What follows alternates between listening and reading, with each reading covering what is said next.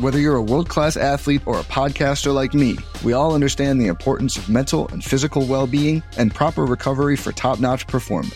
That's why I'm excited that Unifyd Healing is sponsoring this podcast. Unifyd Healing is a new and super innovative global network of wellness centers powered by Energy Enhancement System, or EE System. If you haven't heard of the EE System, you'll want to listen up. This technology promotes wellness, deep relaxation, purification, and rejuvenation. At hundreds of locations across the globe, access to a center is easy and affordable. Interested in experiencing the EE system technology for yourself? Go to unifydhealing.com slash bluewire to learn more and find a center near you.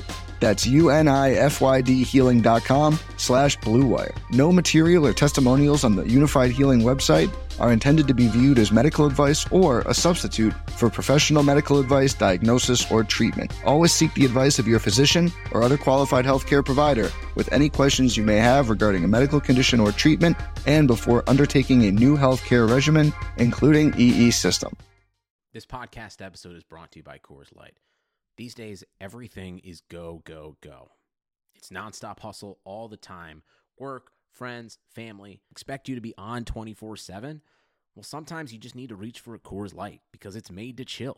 Coors Light is cold lagered, cold filtered, and cold packaged. It's as crisp and refreshing as the Colorado Rockies. It is literally made to chill. Coors Light is the one I choose when I need to unwind. So when you want to hit reset, reach for the beer that's made to chill. Get Coors Light in the new look delivered straight to your door with Drizly or Instacart. Celebrate responsibly. Coors Brewing Company, Golden, Colorado.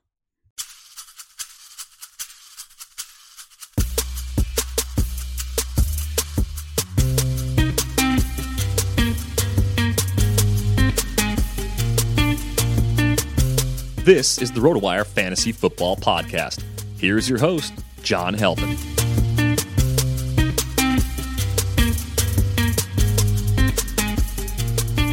Hey everybody, it's John Halpin. Welcome to the Tuesday, October 2nd edition of the RotoWire Fantasy Football Podcast. 40 years to the day since Bucky Dent's tremendous home run at Fenway Park for you Yankee fans. We're sponsored by Fantasy Draft today. Uh, Jake Letarski's with me like every Tuesday. We're talking waivers. But before we talk waivers for week five, let's talk Broncos Chiefs from Monday. Uh, that broadcast was all about Patrick Mahomes. He didn't disappoint, I'll say that. The stats weren't video game stats, but he looked pretty darn good. Mm-hmm. Yeah, I mean, there's no question at this point that he's a good player. You know, you can't really call him a sleeper anymore when he's the top scorer in all of fantasy. Uh, I don't want to call it a disappointing week by any means because he won, but right around 20 fantasy points is uh, is is his season low for him. But that still puts him as the top fantasy scorer. But you're right about the broadcast, man. I, I thought maybe it would get a little better, but it's it's just not quite getting there for me. No, they they were just gushing about Mahomes a little too much. Like I said, I don't want to take away from Mahomes. I like him, and I thought he played great. Um, actually, mm-hmm. I wanted to ask you this since you're a Packer guy. I was watching. Uh, I was on Twitter in the second half, and Jamaal Charles tweeted out that he just wrote, he reminds me of Aaron Rodgers. And that's mm-hmm. what I thought. Now, I'm not going overboard saying, you know, oh, well, he's as good as Aaron Rodgers, but, but the being able to create plays on the move and basically make any throw that you possibly, you know, that anyone could make. Mm-hmm. There's not a lot of guys who can make every throw. You know, yeah, I, I can throw like where, that on the run, can throw that accurately and with that exactly. kind of strength when they're moving. Yeah. I can see where that comparison would be made because he's able to get out of pressure. I mean, he evaded Von Miller in that Denver uh, pass rush over and over again, made some spectacular plays where he was kind of rolling out and threw receivers back to him, especially on the on the drive where they scored the go ahead touchdown. There were some second and long, third and long plays that I couldn't see being completed. Obviously, me being a Packer guy, I can't quite give him Rodgers status yet. I don't. His accuracy is good but it's not elite. When you have Aaron Rodgers led offenses, when they were the best offenses in the league going near 100%, yep. Rodgers was putting that ball with pinpoint accuracy on every single throw. So, yeah, may, maybe he's not quite, you know, at that point now, but he not, not not not to say that Mahomes can't get there, right. um, but it's just it's almost it feels like a lazy comp for me. Like, oh, this quarterback can okay. run a little bit and he's physical and he's got a good arm, so he's Aaron Rodgers. Like, I don't know if we can say that after four games. He's definitely good and he could very well be the fantasy MVP uh, given you know where he was drafted. But you know, Aaron Rodgers seems like a little bit of a lazy comp for me. Well, I I I, I see that basically aesthetically, I see it. You know what mm-hmm. I mean? I, I I saw you just just the way the ball leaves his hand it, I, I, see it. That's all. I you know, it's funny. I started thinking about it. And you remember the throw, obviously you remember the throw that Rodgers made in the playoff game at Dallas to Jared Cook on what was mm-hmm. it third and thirty five. Yeah, it was something ridiculous like that. Just to even give him a chance at a field goal. And you know he's rolling left, and he throws across his body and just throws a laser to Cooks. And I, I remember at the mm-hmm. time I started arguing with shocker Tom Brady fans on Twitter because I mm-hmm. said that's the best throw I've ever seen anybody make because nobody can make that, Mm-hmm. you know. And I looked last night like eh, like again we're far from it, Mahomes being Aaron Rodgers. But when I watched Mahomes last night, he threw that one that he was rolling left across his body, through to the middle of the field, and you saw the zip he had on it. And I said that he's he's one of the only other guys that can make that kind of throw that has mm-hmm. literally has the physical ability to do it. And Yeah, it's a it- way to you know becoming that accurate. I agree, but yeah, it, it's just it, I, I just thought the comp was interesting because aesthetically, I see it. Yeah, I mean, I can see how it could eventually get into that. I mean, I obviously put Rodgers on a little bit of a pedestal. I'm not going to just Oh, uh, hand that out too easily. But uh, I, I mean, I, I like where he's going. I love his his whole team context as far as the weapons and a little bit of a shaky defense. Uh, fantasy wise, I love him, and, and I think he's going. I mean, he might help the Chiefs get somewhere in the playoffs this year. Yeah, that offense is going, and, and the Browns sort of. I mean, you know, Mahomes 304 yards in the air, ran for a touchdown, threw for a touchdown, and and he was sort of held in check a bit. I mean, the Broncos did a decent job on them. Yeah, I mean, he really kind of came alive in the second half. That's when he did most of his damage. Uh, you know, of course, he got that rushing touchdown uh, earlier in the game, but yeah, but yeah, we just, it was definitely kind of a, a, second half deal where he turned it on when he needed to, and just the environment that you know at Mile High Stadium and, and the noise you could hear on the telecast. I mean, it was impressive for a, a young quarterback really starting what his fourth game here to actually succeed like that. So that that gives a ton of optimism moving forward. Not a ton you can do from fantasy unless you try to trade for him and have to do a uh, pay a prime price for somebody like this. But uh, he's a good player. He's going to be fun to watch. Good for the NFL. Absolutely. Um, and you said you talked about accuracy. Speaking of accuracy, let's go to the opposite end. Um, Case Keenum had Demaryius Thomas wide open on the left. Oh, my drive. God. Just Yeah. just running down the sideline. No a touchdown. I mean, if a, Yeah. a good throw is a touchdown. And he just flat missed it.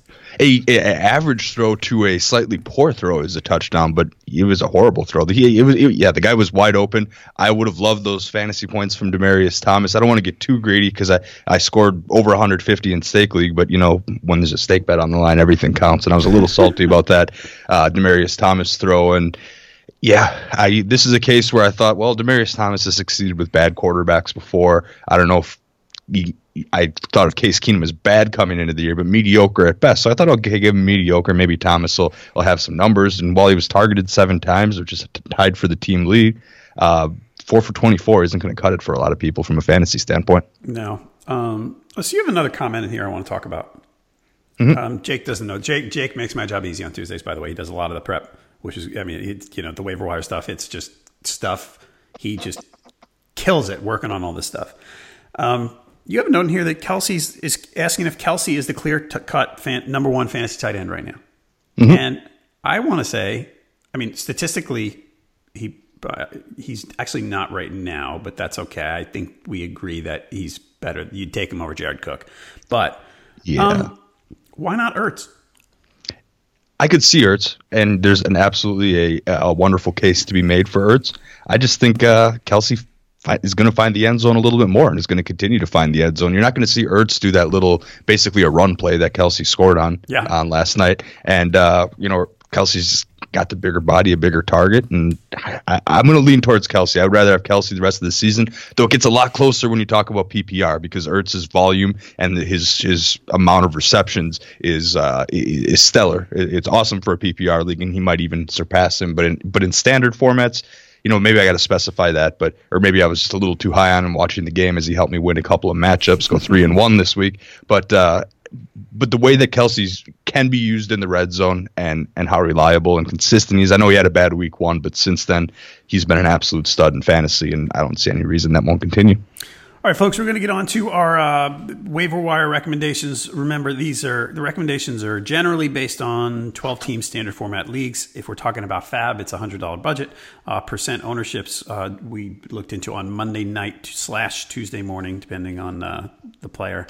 And uh, so they could change a little bit. Not a lot of transactions made overnight, but um, what was I going to say there? So yeah, Yahoo and uh, and ESPN for for many of them. Okay, so buys for week five, Bears and Bucs. So Bears, you mercifully get a week off from Jordan Howard because you must be frustrated if you own him. Uh, same with Allen Robinson. Trey Burton had his breakout. Mitchell Trubisky, oh my heavens, Mitchell Trubisky had a breakout, and and maybe something to look at moving forward. But we'll talk about him in a minute. The Bucs, those high uh, performing receivers, uh, DeSean Jackson, Mike Evans, going to take a week off for. OJ Howard hurt. We'll talk about that a little more. Uh, they might have an issue in their backfield, which we'll talk about, and they certainly have an issue at quarterback because uh, Dirk Koetter announced that Jameis Winston is going to start in week six. So let's let's start right there. First of all, last week we talked about uh, suggestions. Mayfield, who had a nice game, Rosen, who kind of didn't, Allen, who was horrendous, and that was my thing. Mm-hmm. CJ Beathard, solid, dependable. He didn't run as much as maybe we would normally hope, but he has he's got some run game in him.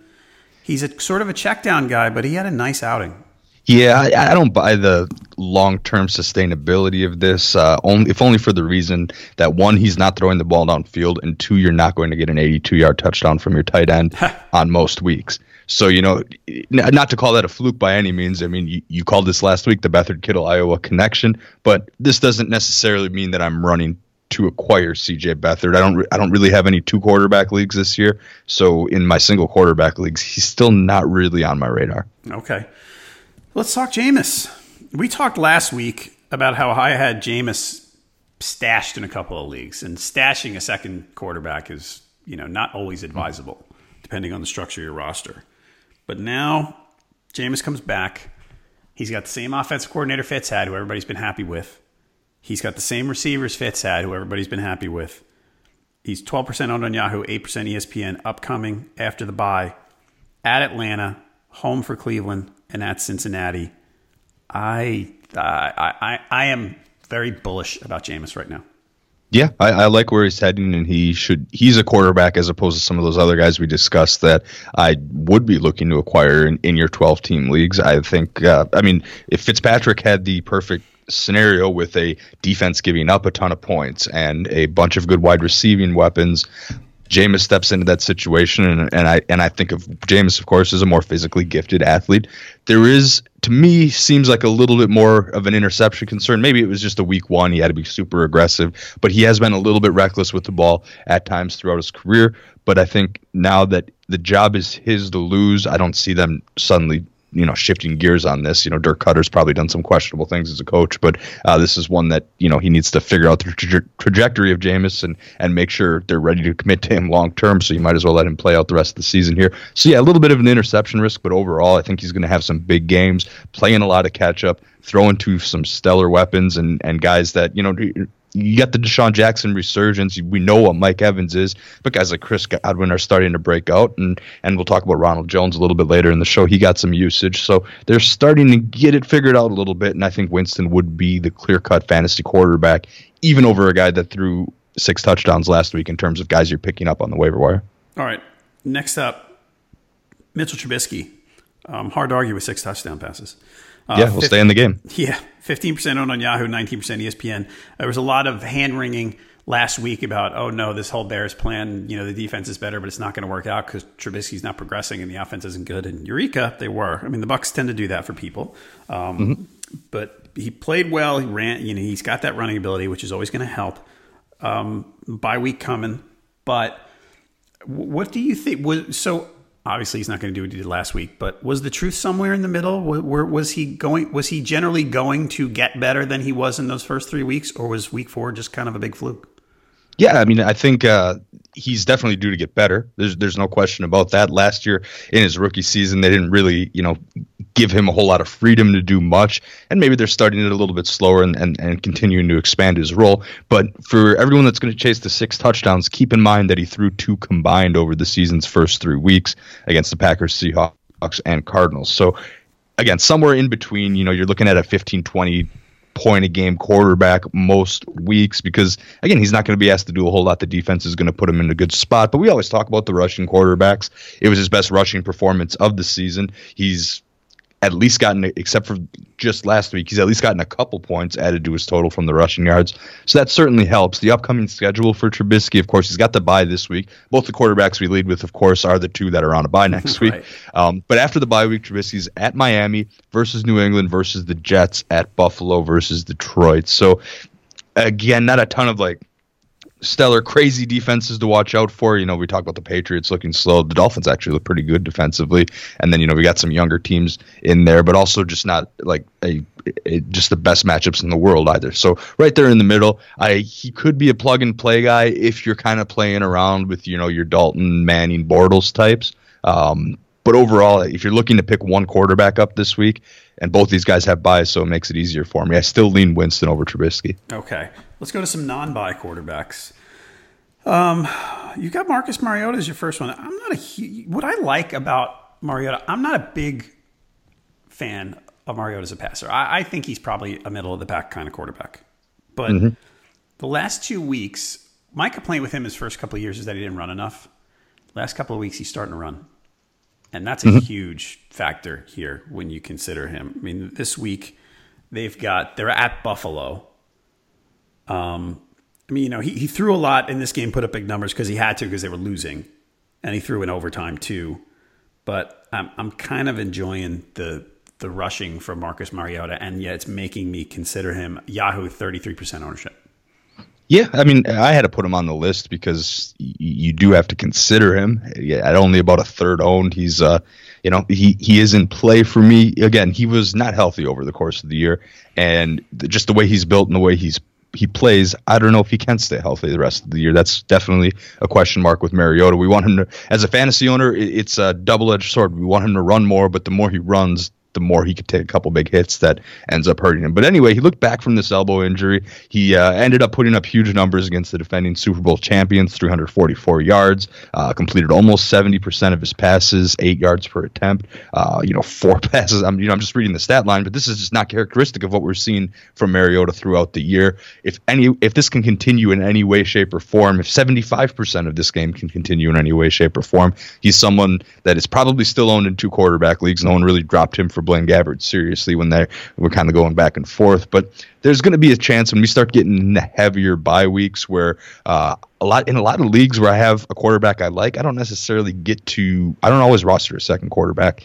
So in this case, you might look ahead one or two weeks if you have a roster spot get a backup like Winston or Mariota. Try to time that out with your starters buys and, and and see and see what happens. And I mean Mariota, I think Corey Davis is on his way to a breakout year. It was a little bit of a slow start. He's getting the volume like 2016 Mike Evans and Corey Davis physically. I mean, I remember watching him play against the my Wisconsin Badgers in a bowl game in college, thinking, man, this guy's going to be a freak in the NFL. He's just going to need a little while to get it together and get the timing down. And if he's there, of course, Mariota's there. This is being his fourth year in the league, very health dependent, but he's a serviceable quarterback. All right. I'm going to name you three guys who are under 40% ownership. Derek Carr, 36. Blake Bortles, 33. Joe Flacco, 25. All on Yahoo. Anybody jump out at you there? It, all three of those guys are guys that I look at the matchup in each given week and will make the decision there. I can't, I mean, as far as rest of the season, yeah, I mean, I don't know. I guess Carr's got to play a lot of keep up, so so maybe I like him because on paper he's got good weapons. But none of those guys I'm I'm picking up and rostering the rest of the season. It's always going to be a revolving door, especially my 12 teamers. Okay, just so for context, everybody, for this week in the RotoWire projections, Derek Carr is QB 16, Bortles 19, Flacco 20. So playable mm-hmm. on your in your QB 2 mm-hmm. range, depending on your league anyway. So um, as far as drop candidate, yeah, Fitz, we're done with Fitz. We talked yeah. last week about it, but we're officially done with Fitz. He got mm-hmm. benched. He's not started week six. Bye bye. See you later. We're yes. Cut. Saw a lot of huge FAAB bids on him, but yeah, sorry guys that the utility was a bit limited there. All right, we want to thank Fantasy Draft for sponsoring today's podcast. Experience players first. That's hashtag players first fantasy draft. for among DFS sites, Fantasy Draft has a lower rake, which means more of your entry fees go toward the payout zone. It's player friendly, they're higher rated iOS app, and they have best in class customer support. Flexible lineup construction on Fantasy Draft. It's easier there to draft more of your favorite players than it is on other sites. And it's the best head to head in daily fantasy. You can play rake free or for half the rake of the competition in Fantasy Draft's head to head contest. You want to play DFS? Check it out now at Fantasy Draft or fantasydraft.com. Okay, thanks a lot, Fantasy Draft. Let's go running backs. Last week we talked about Buck and, you know, the Buck Collins share, whatever. I was wondering if Collins was going to go in the complete doghouse the other night when he fumbled at the goal line, and he did. Yeah. Mm-hmm. I, th- I, mean, Collins had the perfect opportunity to secure that job. I mean, the only reason Allen's getting that job, this is, you know, I'm pulling some of this from Mario's job battles piece. Excellent column on RotoWire, by the way. But I mean, the only reason Buck's getting the ball is because Collins is fumbling, and you know we saw that earlier. If if, if Collins could have just scored a touchdown and not fumbled, obviously that changes the whole direction of the entire game. It would have been 21 to three uh, at that point. Um, Baltimore, of course, still won, so not too costly in the end. But man, Collins had an awesome opportunity, and then he kind of he's gonna he's fallen back a little bit. I I have him as an RB two in a keeper league. I, I wanted to get at least a little bit of exposure because I I think physically the job should be his. I mean, aren't the Ravens a team that could be in play for a running back? I, I mean, they're obviously never going to trade with the Steelers uh, with within the division there, but I, if if they're not going to use Collins, I don't think Allen's going to cut it.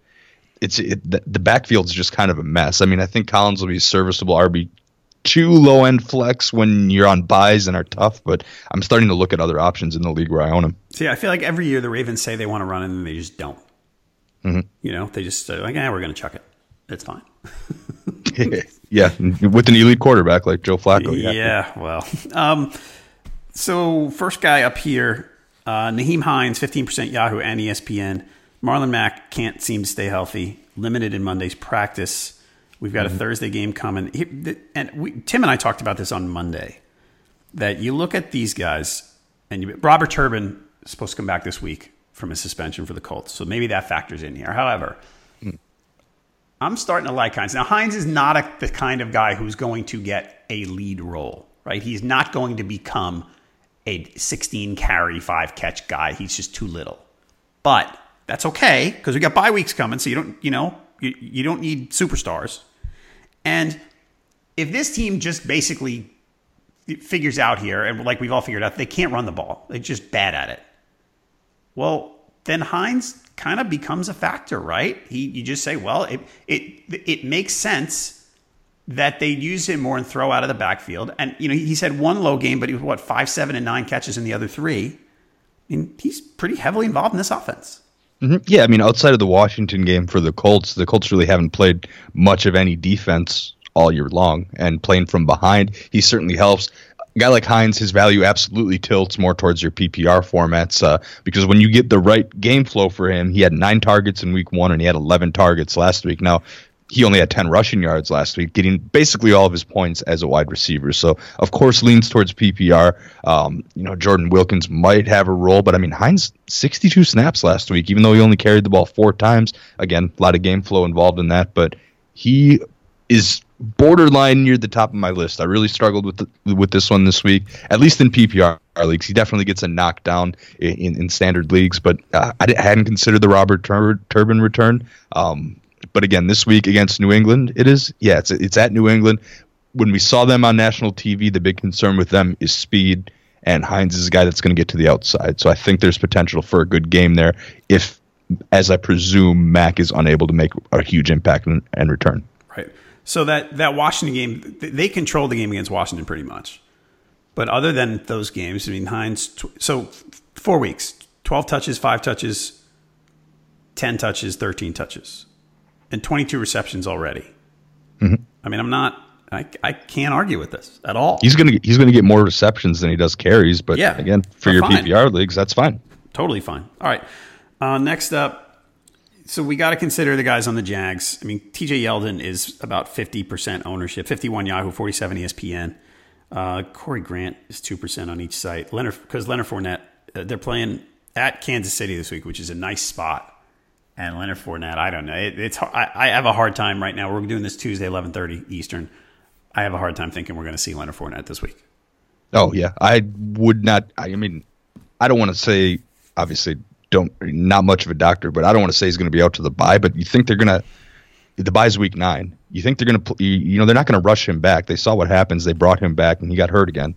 So why not wait up and let this one heal? Um, you know, I saw Liz had a joke on on Twitter the other night, like, "Oh, the Steelers, they're gonna they're gonna Le'Veon Bell's coming back week seven. Okay, cool. So like, uh, you know, week seven, eight, I'll finally have Bell and Fournette back. That was the joke. and, and um, I mean, I'm concerned about Fournette And this is one of the, sometimes you get lucky in fantasy football. And man, did I love Fournette at the beginning of the year, but it just happened to be a situation where the way I drafted, the way the auction fell, he was kept by other people in some of my keeper leagues. I didn't get him, and I was really upset about that. And so far, it's it's been me lucking out. So this is one of those good situations, but. Uh, this means TJ Yeldon suddenly into play, and I know he's right borderline on our threshold, but uh, I put him as the number one back. He goes at Kansas City, at Dallas, which could be tougher if they get Sean Lee back than Houston, Philadelphia uh, for the buy here for TJ Yeldon. He's an RB two that gets tossed in your lineup almost as a lock in anything twelve team and beyond. Yeah, he's so solid because he catches the ball, so he's going to be on the field a lot, mm-hmm. uh, which helps. Uh, Nick Chubb. So all right, so Nick Chubb looked terrific on Sunday on yes. three carries. now, no doubt about it. I think Tim and I talked about this too. As good as Chubb looks, and you look at Chubb and you say, well, if he can do that, obviously he should be on the field more. Fair enough.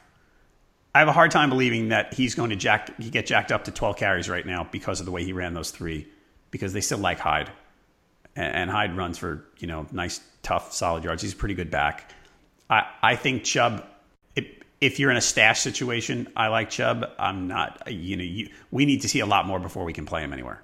Yeah, yeah, I'm I'm with you there. I, I put Chubb in there, and I and I t- made sure to type the words stash in this situation. But man, when he does something like this, it's really tough to not give him the ball. And we run into this with coaches all the time. You know, I'll just I'll go back to my Green Bay example. You know, we got Aaron Jones looking like clearly the best running back mm-hmm. out of anybody they have. Yet McCarthy seems dead on some even split timeshare. Won't really let him out of his cage yet. Uh, that could be a similar thing here. I mean, who knows? Maybe if something happens, I mean, Carlos Hyde's had a lot of a lot of tread on his tires over the years. Duke Johnson's really a third down back in Cleveland, so it's possible. I wanted to throw Nick Chubb on the list. Uh, you know, watching him at Georgia, he's a tremendous athlete. The breakaway speed on those long runs. Yeah. That's something that uh, surprised me a little bit for someone. I mean, 5'11, 227, not a massive dude, but I mean, the breakaway speed was very impressive as well, which could, you know, if you're in those big play bonus leagues, that could have some something in play. I mean, the guy is familiar with finding the end zone. He's he's a good running back. Uh, again, I'm not saying you pick him up and put him in your lineup in week five because that's going to be tough to justify. But he's a good stash candidate the rest of the season. I mean, of course, he's obviously owner in every keeper league. All right, one other guy, actually two other guys to mention. First, Mike Davis. We have to mention Mike Davis because he had a solid game with Chris Carson out. It's funny that Chris Carson out, and that was sort of a late. It was uncertain through through the day on Sunday he's out, and the Rashaad Penny owners had to go, yeah, and then not not yeah. Yeah, I think they just want to uh, they want to limit Penny's uses to not give him too much too soon. Um, but without a doubt, I'd still rather have Penny over Davis the rest of the season. I mean, Davis had a huge game, and trust me, everyone's going to want to chase him now just just do yourself a favor and, and don't because he's not he's not, he's not suddenly going to become an elite running back after all these elite years. And we have Chris Carson coming back, who Pete Carroll just just, just is in love with. Um, so again, if you're looking through box scores, thinking, man, I got to bid thirty percent of my FAAB money on, on Mike Davis, just just do yourself a favor and, and don't do it. All right, so but, let's talk about Penny. So he actually had some role. He ran nine times for forty nine yards, which is pretty darn, pretty darn good. Mm-hmm. But I, have kind of been in the opinion when when I saw the way this game shook out, Carson out, and that meant Mike Davis got more of the carries. I said, I'm, I'm done with Penny. Forget it. But should I be? No, I, I just think it's a, a, question of wanting to manage the rookie's workload over a 16 game season. I, I think it's as simple as that. Like, if Carson were, uh, we we saw Carson get you know 30 carries the week before, um, and now and and Penny kind of had a role in the in there, oh, and not much of a role, three carries for five yards the week before against Dallas. Uh, but they don't want to give him too much too soon. They don't want to suddenly make him the lead back and then jeopardize his availability for mi- middle or later in the season. I think it's kind of an introduction thing. Uh, I, a lot of us thought here at headquarters that Penny would be overtaking Carson eventually. There's still a chance that happens in the back half of the season. We'll kind of see how it goes. But I don't know if I put Penny in cut territory just yet. I think I wouldn't be surprised if over the next, let's say, four weeks, Penny outperforms Chubb because I don't know, Penny and Chubb have some uh, similar usage patterns here. We're seeing uh, still Chubb's the guy because of what I've seen from him long term is the person I'd rather own, but I have a real tough time cutting Penny in a 10 team league. I think you could probably do it to grab one of the other top three guys that we're talking about, but uh, I'm not completely jumping ship on him yet. All right, last one. Uh, Latavius Murray, 41% owned on Yahoo. Any interest based on the fact that Dalvin Cook's status is pretty shaky for Week Five? Uh, it's it's fleeting interest. I you know I've I've looked at him. He's owned in a lot of my leagues. Uh, I just think the upside that he brings isn't all that great for me. Okay, um, rank your top three. My top three. I mean, I got to go Yeldon because even if it's only, I presume that it's two to three weeks of good utility you're going to get out of him, and that's a more guaranteed time than just about anybody else on that on this list. And if the hamstring injury does continue to flare up for Fournette, or if they just decide, okay, we're going to sit him a few weeks, Yeldon's the man. He's he's your RB two. But after that, I'm going to go Hines, followed by Nick Chubb is the stash that I like. Yeah, stash is a great word for that. All right, um, one, two guys, other guys we want to talk about. Wendell Smallwood. The guy's not great, but I mean, two week, in week three, he got a touchdown, and he ran ten for fifty six and caught a few passes. Thing is, all those Eagles backs are banged up. This is another stash possibility. Mm-hmm. That it's a it's a team with a pretty good offense, and Smallwood could you can clearly see a path to him being the last man standing at some point. Yeah, I, th- that's essentially what you're banking on. So I think the only place I'm going to bid on him is probably my 16 teamer. But Jay Ajayi's kind of got that. He doesn't have the official injury tag right now, but you know that he's got that back issue that he might not be in the clear with for the rest of the season. And then of course Sproles and Clement both have Clement's a quad. He was kind of a little bit of a surprise inactive, and Sproles has got that hamstring injury, and you know he's very old in running back years, so that leaves Smallwood, yeah, by default. Support for this podcast comes from U.S. Bank. When you're looking for a credit card, get one that wins awards. The U.S. Bank Visa Platinum Card is NerdWallet's 2021 Best of Awards winner for Best 0% Intro APR and Balance Transfer Credit Card. It provides a great way to pay for large purchases over time, as well as consolidating other card balances. And speaking of award winners, the U.S. Bank Altitude Go Visa Signature Card is NerdWallet's 2021 Best Credit Card for dining out or ordering in. Earn four times points on takeout, food delivery, and dining. Get two times points at gas stations, grocery stores, and on streaming. If you're into cashback or travel rewards, US Bank has credit cards that feature those benefits too. Check out their full suite of credit cards at usbank.com/slash credit card. The creditor and issuer of these cards is U.S. Bank National Association, pursuant to a license from Visa USA Inc., and the cards are available to United States residents only. Some restrictions may apply. Member FDIC. All right. Um, the other one, Ronald Jones got. I mean, that was a blowout, but he got some work, and he was a, he was sort of. It was an interesting fact that he was actually active Mm-hmm. And then he played some, but they were you know down by a cajillion points pretty quickly. Yeah, this is this is like a super stash candidate. If someone in your 14 or 16 teamer dropped him early in the league, I'd be making a bid because I think that okay, the Bucs are what two and two right now. That's going to come back down to earth, and uh, this isn't a playoff team. Yeah, this is definitely not a playoff team. I've thought this since the beginning of the year. So over those last handful of fantasy playoff weeks, I think he'll start to get some more work. Now, can I say in week four, week five that he's someone you can start in the fantasy playoffs? We're far from it. We have a long way to get here, but the the ceiling's there. I mean, you got a, a young back that's plenty capable, almost scored 20 touchdowns his final year in college.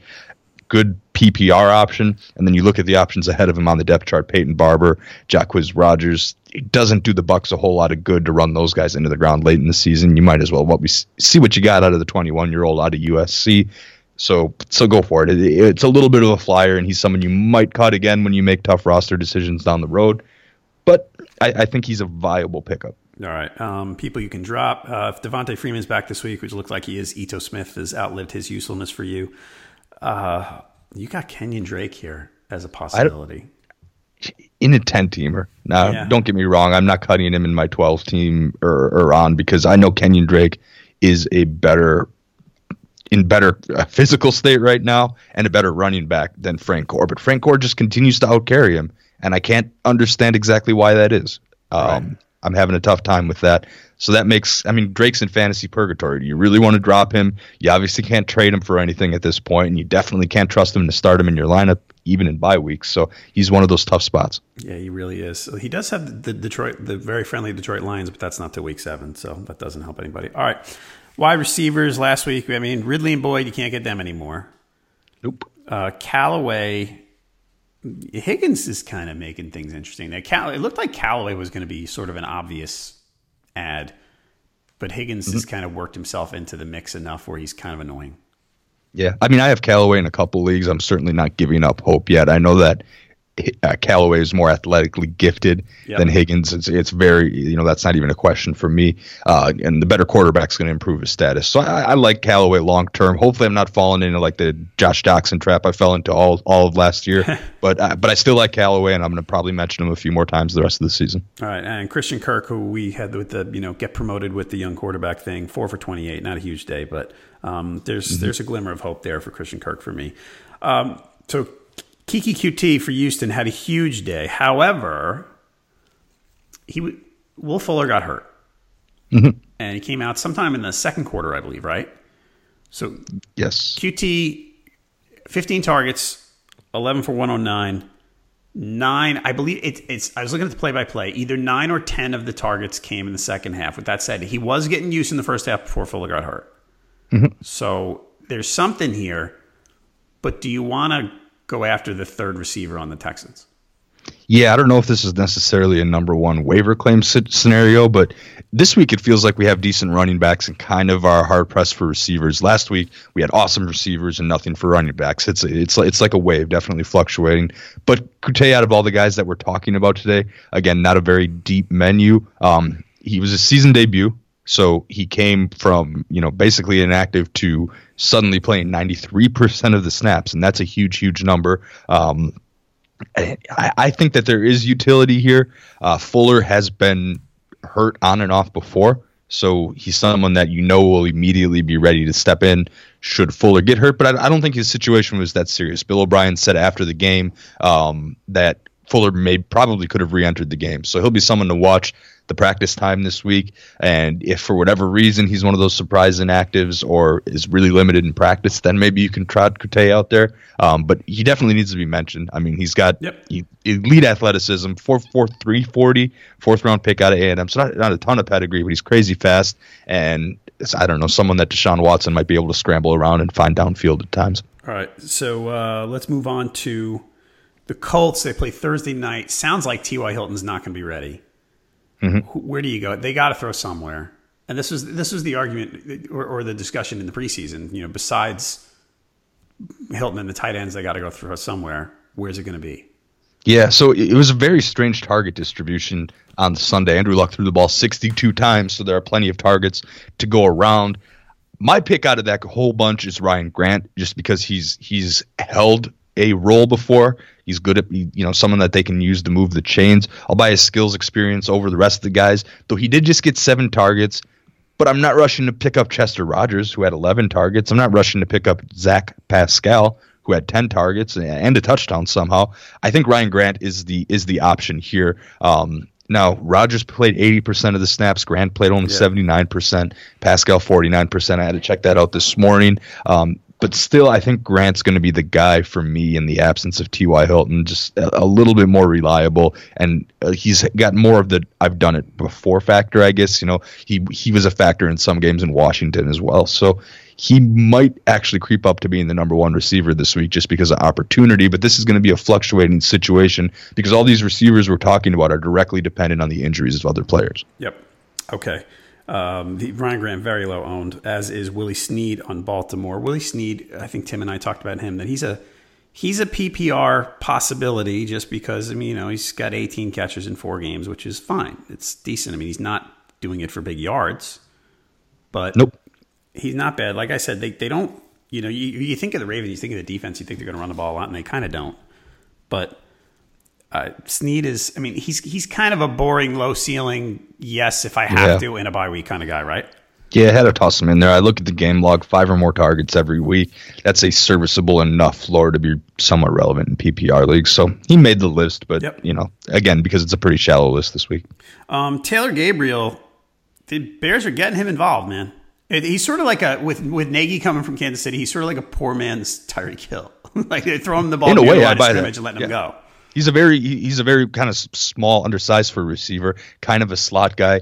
He did it in Cleveland for a couple of years with little to no quarterback help whatsoever. So uh, in this situation, you know, if, if we're buying the Trubisky progression and and we like the offensive scheme, I think it's going to suit him. He scored twice this past week. Um, you know, huge game, 29 targets in four games. He's he's in the mix. I guess I would actually. I know I put Snead on the list first, but I think that's just because of the way the names either the way the names popped in my. Yep my head or the way I was sifting through the, the games, but I, I would put Gabriel ahead of someone like Snead because there is the possibility for this game because we've seen it. Yep, 29 targets, four games. No joke there. Um, two other guys we got to talk about. Taywaan Taylor on the Titans. I mean, part of this depends on how much you like Mariota, I would suspect, but Taylor mm-hmm. last two weeks, four for 30 and seven for 77. Now, Rishard Matthews out of the way there, which makes it a little more interesting, I think, for Taywaan mm-hmm. Taylor. He's sort of, he, he seems to be emerging. Last year, I think he was sort of a, a trendy guy, rookie and things didn't pan out.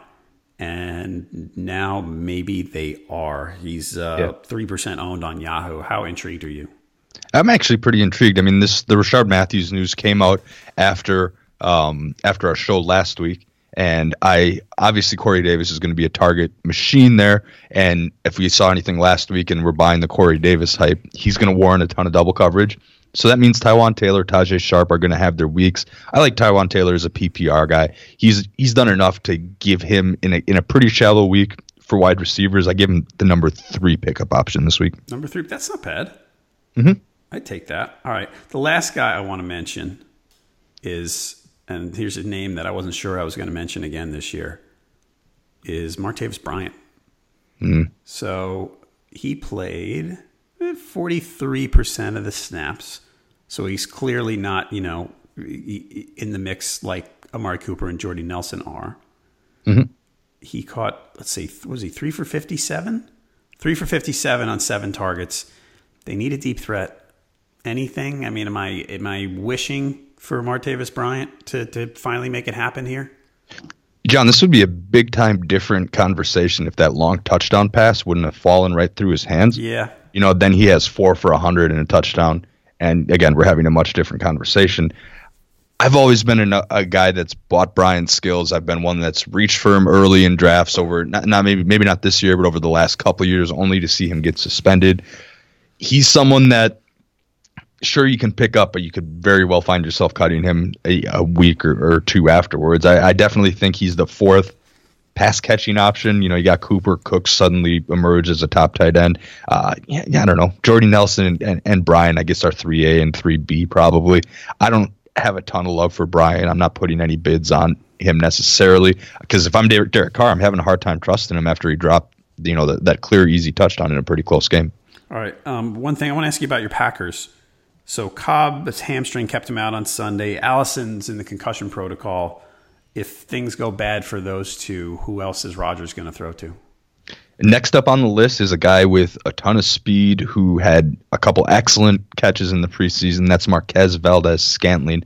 Uh, I think he had one 35 yard catch against the Bills, but again, towards the end of that game, they didn't necessarily have to throw a ton. The offense was a little bit yeah, I don't know, a little slow, not what you normally expect out of a Rodgers offense there. But I think Cobb will maybe be back soon. It was he was kind of a surprise inactive on Sunday. We didn't really expect him to to be inactive. He popped up on the injury report later in the week. He'll be someone that's worth watching the practice participation. Allison, to my knowledge, I know this is just off the top of my head. I didn't research it specifically, but I can't remember any concussion issues for him in the past. So there's a chance he could be ready to go. But with anyway, with both those guys a little bit shaky, I, I need to mention the name Marquez Valdes Scantling because he's someone that might not even be owned in your 20 team leagues. So you know, may, maybe pick him up and see if you can get. He's one of those guys that you know might only get three or four targets in a game, but there's a chance that one of those is a big play from Rodgers. All right, um, who's your top three? Top three, I, I got to go Grant number one for the short week without T.Y. Hilton. I trust him a little bit more than those other indie guys. Grant's one. I go Coutee two because of the injury history, and Taywaan Taylor number three. All right. Um, one question about drops. I asked Tim this yesterday. What's your threshold for dropping Chris Hogan at this point? No production, Edelman back, Gordon emerging. What, what, what do you look at? What do you, if you own Chris Hogan? What are you doing?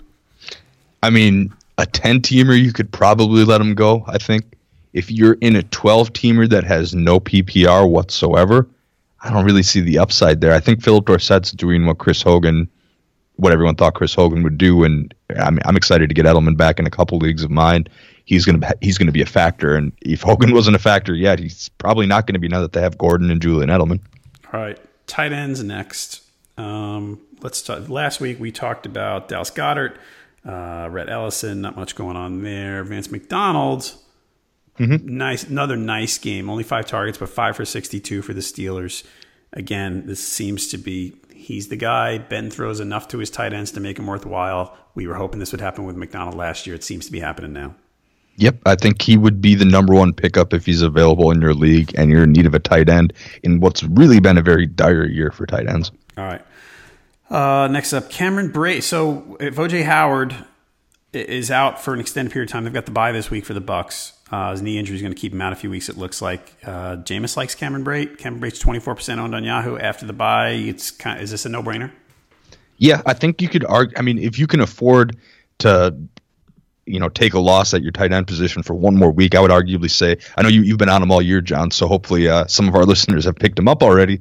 But I, I think Brate would possibly be higher than McDonald on the pickup list. Again, you have to stomach a bye this week, so that, that makes things a little bit tougher, a little bit narrower. But without OJ Howard, who's been surprisingly good, two to four weeks with an MCL sprain, uh, Brate absolutely has uh, some big time potential for production. All right. Next up in Cincinnati, Tyler Eifert done for the year. What are, what are we going to do there? Because there's not just one guy to step up, is there? Mm-hmm. Yeah, the two guys that are there are CJ Uzomah and Tyler Kroft. Uh, I know Uzomah, I believe, caught the touchdown on Sunday, or, or I, I, guess I got to confirm that. But uh, he's more of the blocker. Uh, remember Tyler Kroft? Remember him from last year when Rutgers. he had seven Tyler touchdowns? Kroft's a Rutgers guy. Of course, I remember Tyler Kroft. Exactly. Yeah, he had seven touchdowns last year. Which, again, the way tight ends going this year, uh, if you get seven touchdowns out of your starting tight end throughout the year, that's that, that, I mean that makes him a starting tight end, and you can't necessarily be too disappointed out of that. Uh, both both are big guys, 6'6", 250 plus.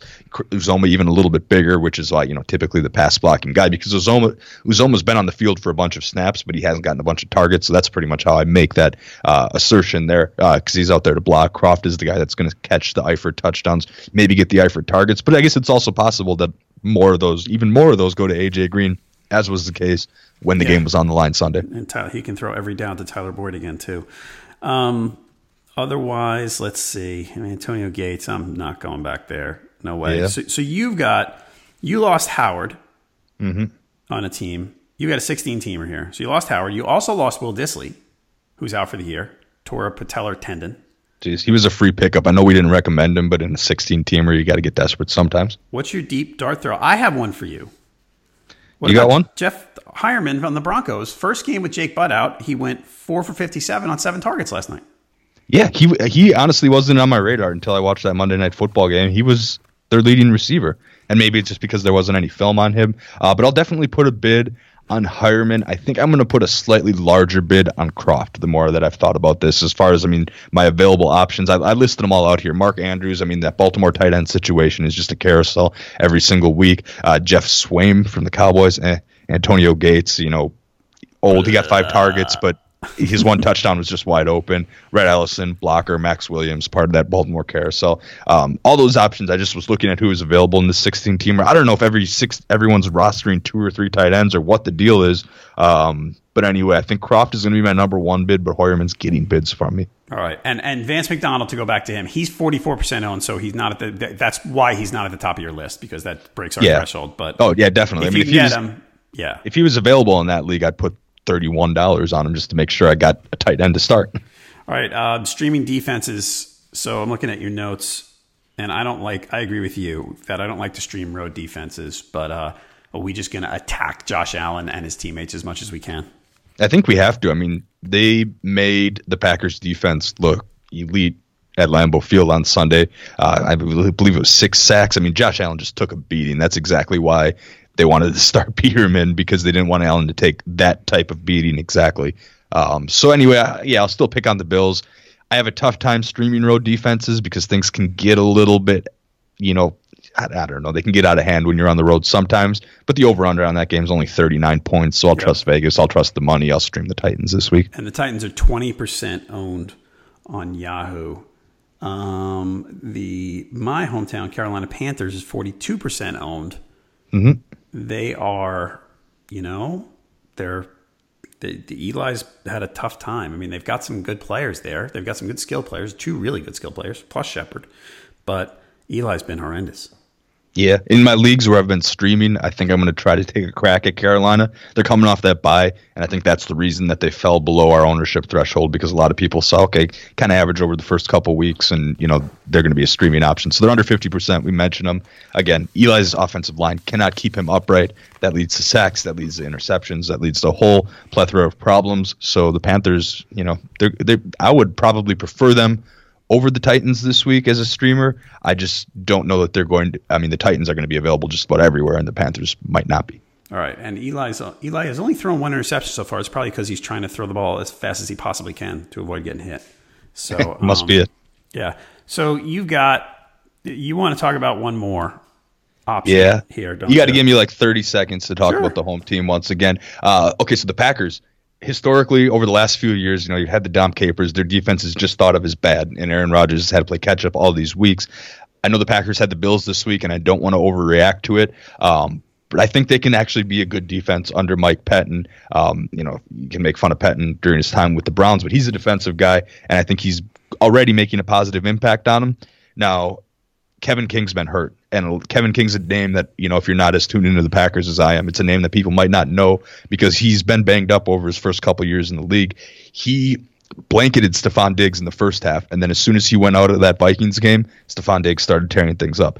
Kevin King's an excellent cover corner. He's dealing with a groin injury. When he gets healthy, he'll be good. I also thought they made a nice signing by getting Bashaud Breeland on the cheap. Yep. Um, he was inactive this week, but he's going to contribute and provide depth in that secondary. So the the secondary has been what what's a little bit of a concern, and they've addressed that. When King gets back, it's going to get better. Um, basically, what I'm saying is what you can take from this is if you pick them up to stream against the Bills last week, they're not necessarily a guaranteed drop. Now they head to Detroit this week. The total on that game's 50 and a half last time I looked. Stafford can be good at home. Stafford can also be inconsistent. So if none of those other streaming options are available, or you can afford, or you're forced for, for whatever reason to keep two defenses, I don't necessarily know for sure that the Packers are guaranteed tossing back into the pool. All right, one team I want to mention is the Jets. Um, they are 19% owned on Yahoo. They are home for Case Keenum, who has allowed, who has given, up, who has thrown six interceptions. The Jets have 10 sacks so far, which is not bad. So Yeah, they're, they- they're playable. Gets a young defense with uh, you know some playmakers on there that are looking to make a name for themselves. The total on that game is only 43. Uh, it's a home team. Th- that fits, you know, checks a lot of my boxes for a defense stream. So there we go. All right. Um, one more thing you mentioned in your notes: uh, the Texans are seventy-five percent owned, but they're bad. I mean, we we got to get the DeWatt Clowney thing out of our head, thinking that they're good at this point. Yeah, they've got you know just amazing playmakers, no doubt about that. You know, but they're giving up so many points, and in leagues where you start to lose points after you give up 28, 35 points, it's really starting. It's really starting to cost you. So um, I don't know if I quite. I don't know. For me, I think I'm considering pushing them into stream territory. My 12 teamers, dropping them with tough matchups, and picking up other guys. All right, that's it for today, Jake. What else you got going on?